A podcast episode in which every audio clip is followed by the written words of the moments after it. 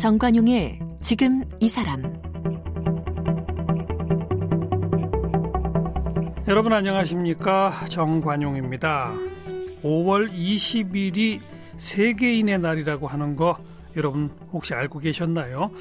자, 우리 사회 이주 노동자, 뭐 불법 체류자까지 포함하면 130만 명, 이 생산 가능 인구의 3%랍니다.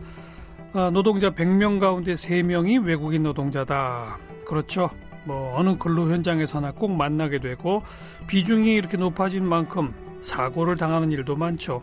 얼마 전 그 이천 화재 거기서도 외국인 노동자들이 몇 사람 세상을 떠나지 않았습니까? 한국에서 꿈을 이루려다 사고를 당한 그런 이주 노동자들도 참 많습니다. 우리 사회의 이주 노동자들의 삶 궁금하시죠?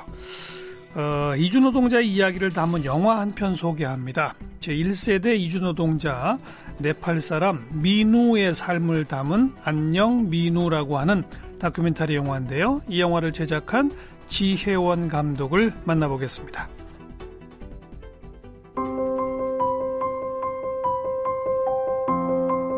지혜원 감독은 서울대학교에서 독어 교육학을 전공했고 같은 대학교 대학원에서 독문학으로 석사학위를 받았습니다. 지난 25년간 KBS 인간극장, KBS 스페셜, 다큐 공감 등 방송가와 영화계에서 다큐멘터리 연출을 해왔습니다. 발달 장애인들의 클라리넷 앙상블 이야기를 다룬 엄마와 클라리넷은 뉴욕 TV & 필름 페스티벌 금상, ABU 최우수상, UN 공보국에서 시상하는 UNDPI 은상을 받았습니다. 합창으로 인도 빈민가 변화시킨 성악가의 이야기 바나나송의 기적은 암스테르담 국제 다큐 영화제, 영국 셰필드 국제 다큐 영화제 등 전 세계 26개 국제 영화제에 초청됐고 이탈리아 팔레르모 영화제 관객상, LA 아시안 퍼시픽 필름 페스티벌 편집상, BCM 국제 공동제작 대상 등을 수상했습니다. 다큐 안녕 민우는 지혜원 감독의 두 번째 장편으로 제10회 DMG 국제 다큐멘터리 영화제 개막작이었습니다. 네, 이주 노동자의 삶을 다룬 안녕 민우를 만드신 지혜원 감독 나오셨습니다. 어서 오십시오. 안녕하세요. 네. 제가 방금 시작하면서 5월 20일 이제 다가오는 5월 20일이 세계인의 날이라는 거 아세요? 제가 청취자분한테 물어봤어요. 저도 오늘 처음 알았거든요. 이게 언제부터 정 제정된 거예요? 세계인의 날이? 그 세계인의 날은 2007년에 어. 제정 국가 기념일로 제정이 됐거든요. 그 다양한 민족의 문화권 사람들이 서로 이해하고 공존하는 다문화 사회를 만들어가자는 취지로 음. 제정이 된 날이고요. 네. 어, 그보다 앞서서 2002년에 유엔에서 5월 21일을 문화 다양성의 날로 지정을 했었어요. 유엔에서? 네네. 예. 근데 우리나라는 5월 21일이 부부의 날이었거든요. 아, 맞아요. 네, 둘이 그래. 하나 되는 부부의 날. 뭐 그래서 21일이죠. 네. 어. 그래서 하루 앞당겨서 5월 22일을 세계인의 날로 지정을 하고 네. 그날부터 일주일간을 세계인의 주간으로 음. 지정을 해서 각종 행사와 뭐 문화 공연, 포럼 등이 진행이 되고 있고요. 네. 영어 표기로는 Together Day. 그러니까 함께하는 날. 아. 네. 우리 그만큼 다문화 사회가 우리가 돼가고 있다. 그런 반증이죠. 이런 날까지 만들어지게 된 것은 네. 그렇죠. 이 이주 노동자들의 삶을 다룬 영화를 만들어 봐야 되겠다는 생각은 언제부터 하시게 됐어요? 어, 2016년에 음. 이제 트럼프 정권이 들어서기 전에 대선 그 경선에서부터 미국의 반, 대선 네 미국의 네. 대선에서부터 반이민자 정책들이 쏟아져 나오기 맞아요. 시작했어요. 맞아요. 멕시코와 뭐 미국 사이의 국경을 어, 작별하고 세우겠다. 예, 예. 어. 뭐 이런 등등의 얘기들이 마구 쏟아져 나올 때 이제 저희 프로듀서 어, 친척 분이 음. 미국에서 음. 음. 이제 이민자로 살고 계셨거든요. 이제 그분의 얘기를 듣고 아 이게 남의 얘기가 아니고 음. 우리 한국인들도 이 정책 속에서 굉장히 힘들어 하겠구나. 그러면 이 이민자의 이야기를 다뤄보자. 예, 예. 예, 이렇게 생각을 하고 시작을 하게 됐다가 음. 이게 먼 미국에서 찾을 것이 아니라 우리나라에도 바로 이웃에 있다. 네, 아. 이런 이야기가 있는데 그걸 한번 소개해보고 이야기를 해보자 해서 안녕민우를 시작을 하게 됐습니다. 민우가 사람 이름이에요? 네, 민우. 민우가 한국 이름이고 오. 어, 네팔 이름은 미노드 목탄. 아, 그 1세대 이주 노동자라고 처음에 제가 소개했는데 1세대라면 그럼 언제 한국에 온 거예요? 어, 민우 씨가 한국에 온 건 1992년. 어유 오래전이군요. 네. 한국에 이주 노동자들이 본격적으로 유입되기 시작한 거는 1988년 직후 로 보고 있거든요. 직후. 네. 예. 1987년에 노동자 대투쟁이 음. 발생을 했고 그로 인해서 국내 어, 노동자들의 인건비가 급격하게 상승을 했어요. 예, 예. 그러면서 사업주들이 저렴한 인건비의 노동력을 필요로 하게 됐고 음. 또 88년 올림픽 이후로 경제 성장이 되면서 어, 저개발 도상국으로부터 어, 노동력들이 본격적으로 유입이 되기 시작했죠. 네. 그러니까 그 초기인 92년에 한국에 노동자로 일하러 왔다. 네. 어, 무슨 무슨 일을 했어요? 와가지고? 어, 처음에 와서는 식당 노동자 일을 했어요. 음. 네, 그때 당시는 다 관광비자로, 그러니까 어. 이주민 정책, 이주 노동자 정책이 전무했던 때라 예. 대부분 15일짜리 관광비자를 갖고 음. 한국에 도착을 했거든요. 그래서 사람들 눈에 띄는 일들은 대부분 꺼려 했는데 15일짜리 관광 비자? 네, 네. 그럼 다 불법 체류 상태로 그렇죠. 어. 네. 그래서 그 신분 때문에 예. 대부분의 이주 노동자들이 사람들 눈에 많이 띄는 업종보다는 음. 제조업이나 뭐 공장 이런 데서 일하기를 원했었는데 어, 민우 씨 본인이 얘기하기로도 자기가 왜 그랬는지 모르겠지만 그냥 식당 일 할 사람에서 손들어서 음. 갔다고 그러더라고요. 네, 그래서 네. 의정부에 있는 음, 그 한정식 식당에서 음. 식당 노동자로 일을 했고 그후 그러니까 뭐 설거지하고 이런 일. 그렇죠. 어. 네. 그다음에 홀 서빙까지도 했었고. 예. 그리고 95년도에 잠깐 가스밸브 공장에서 일하다가 음. 어그 창신동의 봉제 공장 으로 이직을 해서 거기서 재단사까지 올라가서 네, 노동자로 일을 했습니다. 봉제 공장 재단사까지. 네. 예. 지금은 어디 있어요? 지금은 그 2018년도에 어, 심장마비로 세상을 떠났어요. 아 그래요? 네. 2018년에 네. 한국에서요? 네팔에서요. 그럼 네팔로 돌아갔어요? 아 2009년에 음. 이게 이야기가 긴데 네. 어, 18년을 한국에서 살다가 92년부터 네, 92년부터 어. 2003년 11월까지는 이주 노동자로 한국에서 살았고 예. 2003년부터 2009년까지는 문화 운동가, 인권 운동가로 활동하면서 살다가 어. 2009년 10월에 네팔로 강제 추방을 당했습니다. 추방? 네. 아, 그러니까 92년 한국에 올 때 관광 비자로 온 이후에 취업 비자나 이런 걸로 이렇게 신분이 바뀐 그런 게 안 됐나 보군요. 네, 그때는 어, 한국의 정책이 굉장히 음. 혼란스러운 왔다 예, 때였어요. 여러 90, 번도 바뀌기도 했어요. 그 네, 처음 생긴 제도가 94년에 실시된 산업연수생 제도였는데 음. 이제 말 워딩 그대로 연수생 으로 들어왔는데 하는 일은 노동자이고 이러다 보니까 굉장히 인권 침해라든가 차별이 만연해서 예, 예. 국제적으로도 비난을 받는 제도였거든요. 예. 그래서 2003년에 그것을 개선시키고자 고용허가제가 이제 도입을 맞아요. 시작을 했고 음. 2004년서부터는 산업연수생 제도와 고용허가제가 약간 병존을 하면서 점차적으로 고용허가제 쪽으로 예. 변모하게 됐죠. 근데 그런 고용허가제 등등도 최장 뭐 몇 년? 3년인가 몇 년인가 아무튼 그거까지만 있을 수 있잖아요. 네. 계속 있을 수가 없는 거잖아요. 네, 현재로서는 3년. 그죠. 네. 그리고 어. 어 어떤 이유에서 특별한 이유거나 아니면 고용주의 허가를 받거나 뭐 이럴 경우에 1년 또는 1년 10개월 정도 예. 연장이 가능한 걸로 알고 있습니다. 그런데 이 민우는 무려 18년을 한국에 있었으니 뭐 일시적으로는 합법적 체류 자격을 가질 때가 있었을 수도 있지만 결국은 불법 체류 상태에서 2009년에 추방을 당했다. 그 말이군요.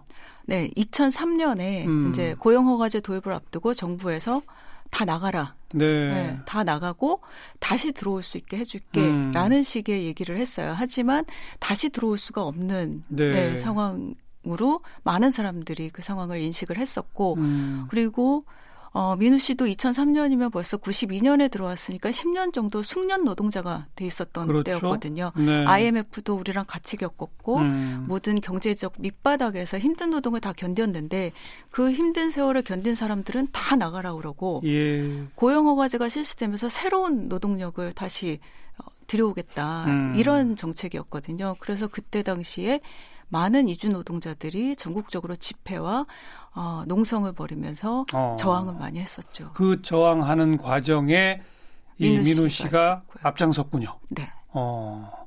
그래서 한 10년은 그냥 뭐, 뭐 식당 또 봉제 공장 이런 노동자로 일하다가 아까 문화 운동가 인권 운동가 네. 어떤 활동들을 2003년부터 했어요? 그 2003년에 이제 대대적인 농성 음. 이 벌어졌을 때 농성장에서 민우 씨가 Stop Crackdown이라는 그 밴드를 결성하게 됐어요. 밴드를 네. 어. 이제 결성하게 된 동기가 사실 그 힘든 농성을 하다 보면 많이 지치잖아요. 예, 예. 그래서 이제 노래도 같이 부르고 음. 또 사기 진작을 할 겸 그 뭐 문화 활동도 하고 이러는데 그런 게 전혀 없었던 거죠. 아. 그래서 그때 같이 외치던 구호를 음악에 소질 있는 사람들끼리 모여서 예. 어, 노래로 만들었어요. 원래 농성 현장에 노래패가 항상 등장하잖아요. 네, 네. 자발적으로 그렇게 만들었군요. 네. 어. 그래서 그때 노래패식으로 결성한 그 밴드 Stop Crackdown 밴드의 보컬을 맡아서 음. 계속 그 음악 활동을 했었죠. 예, 예.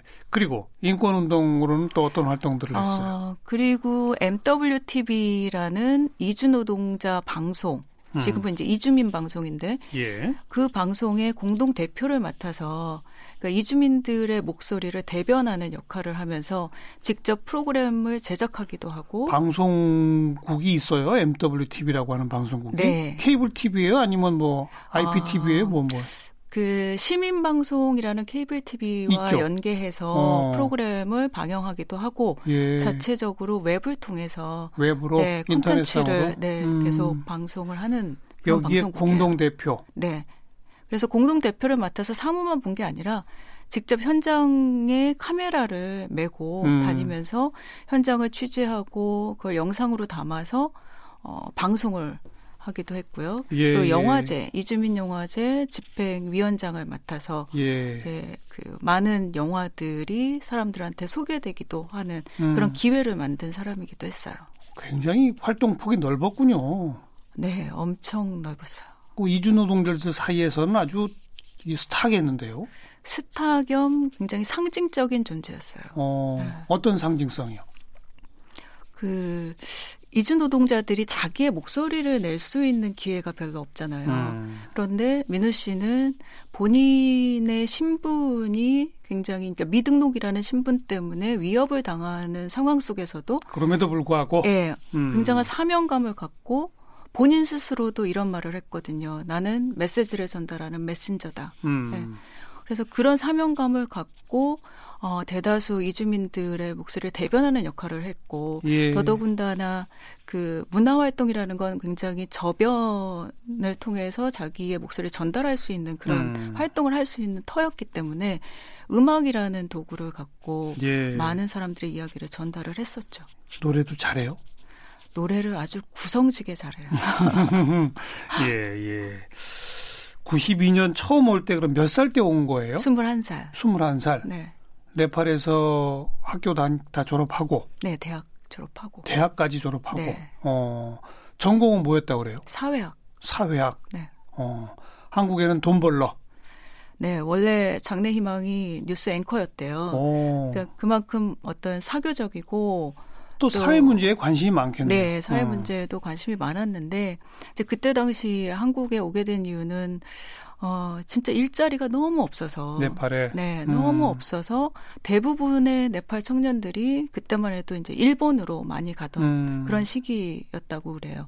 그래서 본인도, 어, 일본이냐, 뭐 한국이냐, 뭐 이런 어떤 똑같은 노동자들, 이주 노동자들하고 같은 상황에 처하게 됐었고, 음. 그때 88 올림픽, 그 다음에 남산타워, 딱 두 가지만 알고 있었거든요. 한국에 음. 대해서는.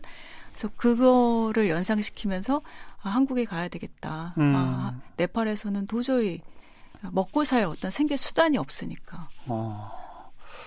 그 우리 감독님은 이 민우 씨하고 옛날부터 잘 알았어요?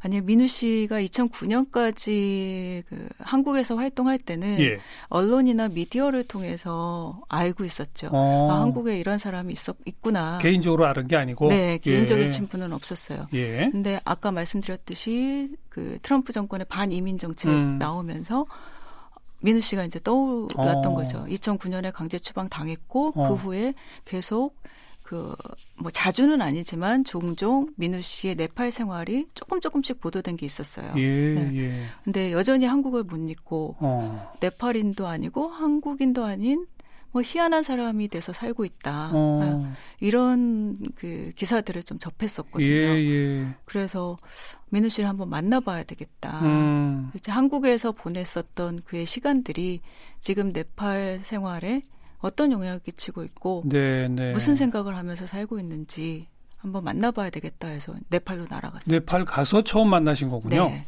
네팔에서는 2009년에 그 네팔로 쫓겨났잖아요. 네. 네팔에서는 뭐라고 살던가요? 음, 사회적 기업가로 오. 어떻게 보면은 성공했다고 해야 되나? 어허. 네. 그 트립티라고 한국에 공정무역 하는 사회적 기업이 있어요. 그 한국의 트립티와 연계해서 네팔 트립티의 대표를 맡으면서 그게 아마 차 어, 수입하고 커피 커피 예, 어, 커피 공정 무역하는 예, 예. 곳인데 거기에서 이제 바리스타를 양성하고 음. 또 카페까지 열어서 네팔 현지에서 네. 그 네팔 청년들한테 일자리를 마련해 주자는 네. 취지였어요. 네, 네. 왜냐하면 본인처럼 이주 노동자로 타국에 나가서 음. 힘들게 사는 사람들이 더 이상 없어야 되지 않겠느냐. 그래서 민우 씨가 네팔에서 활동했었던 가장 그 첫 번째 어떤 동기는 일자리를 만들자. 알겠어요. 우리 청년들한테. 어. 그래서 그게 첫 번째 사업이었고 또 하나는 본인 생계를 위해서는 한국어 학원의 강사로 네, 일을 했었죠. 한국말 잘하죠. 18년이나 있었어. 그렇게 한국말 잘하는 사람은 처음 봤어요. 외국인인데. 네, 발음, 뭐, 액센트 이런 걸 떠나서 구사하는 음. 어휘가 어. 그 당시를 진짜 생활, 그러니까 생활에서 어, 체화된 언어라고 해야 네, 되나요? 네. 저희도 지금 가물가물한 그런 언어들을 음. 구사하는 걸 보고 아, 이 사람의 한국 생활은 정말 다르구나, 달랐구나 음. 이걸 느꼈죠. 음. 그 정도 실력이니 네팔에서 한국 오고자 하는 그런 젊은이들한테 한국어를 가르치는 그런 학원을 차려서 운영을 했군요. 네, 한국어 음. 실력이 유창해서 한국어 학원의 강사로 활동하기도 했지만 음.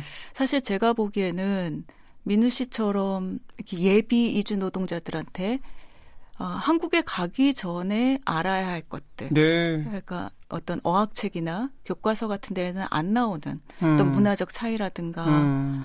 그다음에 또 가서 겪을 수 있는 어떤 애로사항이라든가 예, 그걸 예. 대처하는 방법이라든가 이런 디테일한 사항을 민우 씨만큼 잘 가르쳐 줄 사람은 없었을 것 같아요. 그러네요. 네. 어. 근데 한편으로 그런 일을 하면서도 민우 씨 마음에서는 음. 딜레마가 있었어요. 제가 이제 촬영을 할 당시에 그 네팔 노동자들이 한국에서 자살률이 굉장히 높아지고 있었던 때였어요. 어. 네. 그러니까 그 자다가 갑자기 사망하는 그런 경우도 많고 또 이 노동 현장에서 뭐 불의의 사고로 사망하는 경우도 많고 네팔 공항에 수시로 그 시신들이 예, 들어오고 그러니까 이런 걸 보면서 민우 씨가 저한테 얘기하기를 이 일을 그만하고 싶다. 어. 아, 어, 내가 가르친, 내가 한국어를 가르친 학생들이 음. 한국에 가서 사고를 당하거나 네, 네. 심지어 네. 사망하게 된다 그러면 내가 죽으라고 보낸 꼴이 되지 않느냐. 그러게요, 그러게요. 그래서 마음의 그, 그, 그 딜레마 되게 음. 이게 굉장히 심했어요. 음. 하지만 네팔에서 먹고 살기 힘든 젊은이들은 네. 여전히 많고. 네. 그러니 그 민우 씨가 그래도 한국 가서 그, 사, 좀 악덕 업주들하고 어떻게 싸워야 되는지까지도 알려줄 수 있을 거 아니에요. 음, 네, 그렇죠. 어찌 보면. 네, 대처하는 방법. 그러니까. 네. 어, 살아있는 교육이 되긴 하겠는데. 네. 그러나 어쩔 수 없는 또 한국의 노동 현실. 참, 그렇군요. 그 네팔에 가서 우리 같이 좀 민우 씨 이야기를 영화로 한번 만들어 봅시다 얘기했더니 뭐라 그래요? 음, 처음에 민우 씨를 찾아갔을 때 굉장히 저를 반겨줬어요. 음. 사실 민우 씨가 문화운동 하면서 무대에 섰던 사람들이 사람이잖아요. 그렇죠.